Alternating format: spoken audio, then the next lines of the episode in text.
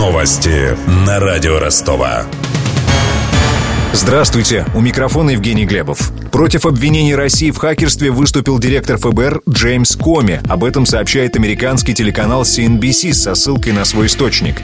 По данным телеканала, Коми против упоминания России в связи с кибератаками до выборов президента США.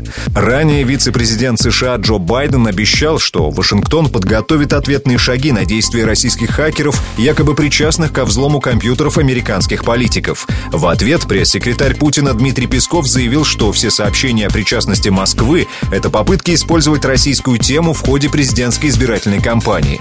8 ноября в США выберут нового главу государства. Более половины россиян, 53%, поддерживают идею установки памятника Ивану Грозному в Орле, против 19%. Таковы результаты опроса, проведенного Левада-центром. В то же время каждый третий не смог оценить наследие русского царя. По мнению остальных участников опроса, этот правитель принес стране больше хорошего, чем плохого.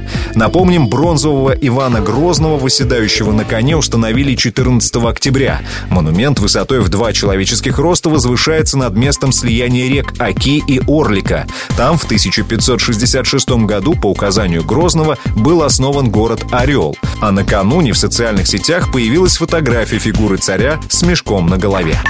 Первый набор студентов в Ростовский институт физкультуры и спорта начнется в следующем сентябре. Новый вуз создают на базе факультета физкультуры ДГТУ.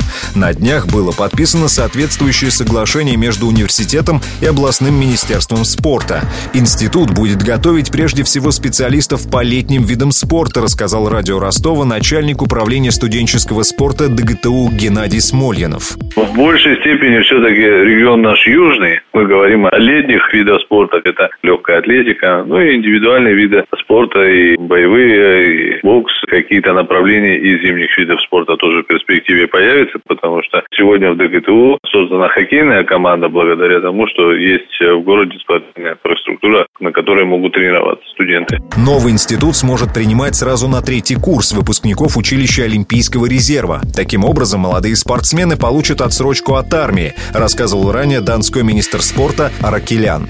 Поставлена задача разработать программу обучения в соответствии с федеральными государственными образовательными стандартами с учетом преемственности образовательных программ ДГТУ и училищ. Единый образовательный модуль даст возможность выпускникам училища поступать сразу на третий курс ДГТУ. Выстроенная схема позволит спортсменам получать, во-первых, высшее профессиональное образование, а во-вторых, парням отсрочку от службы в армии до 24-25 лет. По словам министра, в Ростовской области действует около двух десятков физкультурных учебных заведений. Для сравнения, в Москве их не меньше полусотни.